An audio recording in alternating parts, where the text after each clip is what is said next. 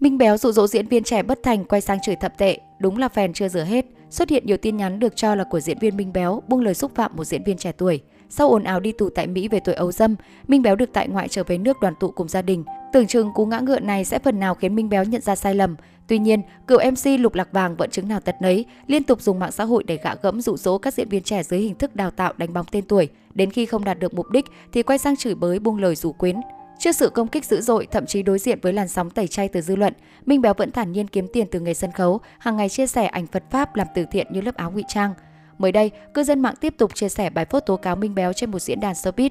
Theo đó, nam nghệ sĩ cho biết mình đang đi quay chương trình quảng cáo tại Bạc Liêu và ngỏ ý muốn gặp một diễn viên. Thế nhưng, khi đối phương đưa ra lời từ chối vì khoảng cách từ nhà đến thành phố Bạc Liêu là hơn 60 km, thì Minh Béo đã bắt đầu trở mặt. Anh mắng hậu bối là chảnh chọe, không biết nắm lấy cơ hội, cả đời sẽ không phát triển được. Hay nặng hơn là câu, phèn vẫn chưa rửa hết, huy chương vàng giải quần chúng. Chẳng những không tỏ ra tức giận, diễn viên mới vào nghề chọn cách đối đáp nhẹ nhàng và cảm ơn những lời vàng ngọc mà Minh Béo dành cho mình. Đọc xong tin nhắn của Minh Béo, nhiều người bày tỏ sự bất bình và cho rằng nền nghệ thuật Việt Nam quá dễ dãi với những nghệ sĩ không chân chính, cần có biện pháp chế tài mạnh mẽ để giúp môi trường showbiz trở nên trong sạch. Riêng Minh Béo, nếu vẫn tiếp tục đà như hiện tại thì sẽ không còn bất kỳ nhà đài, sân khấu nào có thể chứa chấp anh. Và giữa tháng 1 2022, Minh Béo gây bất ngờ khi xuất hiện chỉn chu trong bộ vest tính kim sa, tươi cười nhận giấy chứng nhận huy chương bạc do Liên hoan kịch nói toàn quốc 2021 cấp. Giấy chứng nhận còn ghi rõ ràng tên Hồng Quang Minh trong bụng người nhận giải. Mặc dù Minh Béo không lên tiếng về sự việc, song hình ảnh này ngay lập tức đã tạo nên làn sóng phản đối dữ dội trong cộng đồng mạng. Trên khắp các diễn đàn mạng, hàng loạt bình luận bày tỏ sự bức xúc với sự việc này.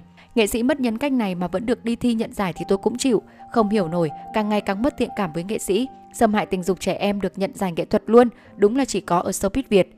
Ban tổ chức quá dễ dãi, hay họ đang coi thường khán giả khi vinh danh kẻ này. Trước dư luận, ông Trần Hướng Dương, Cục Phó Cục Nghệ thuật biểu diễn, đơn vị tổ chức Liên hoan sân khấu kịch nói toàn quốc 2021 giải thích, cơ quan quản lý nhà nước tại địa bàn sở tại thành phố Hồ Chí Minh xác nhận công ty sân khấu của Minh Béo đủ điều kiện tham gia Liên hoan sân khấu. Kết quả Minh Béo đạt được tại Liên hoan sân khấu kịch nói toàn quốc 2021 khu vực phía Nam phụ thuộc vào chất lượng nghệ thuật của vở diễn.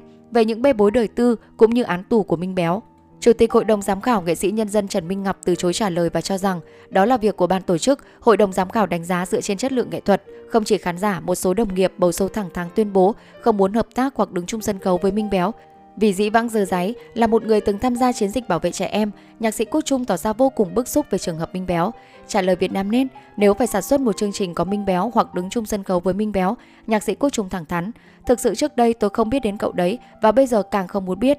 Tôi sẽ không cho phép những kẻ như vậy có cơ hội đúng chung với mình và có cơ hội gần gũi khán giả đồng nghiệp của mình. Nghệ sĩ Xuân Hương bày tỏ trên phương diện đạo đức nghề nghiệp, đối với tôi, tôi chỉ cộng tác với những người có tài năng và đạo đức thì Minh Béo đều không thể đáp ứng được những điều đó. Tôi không có ý muốn dồn Minh Béo, một người lầm lỡ đến bước đường cùng. Tôi vẫn muốn Minh Béo tìm được một việc làm để tiếp tục cuộc sống. Ở đây, tôi chỉ nói về quan điểm đạo đức mà thôi.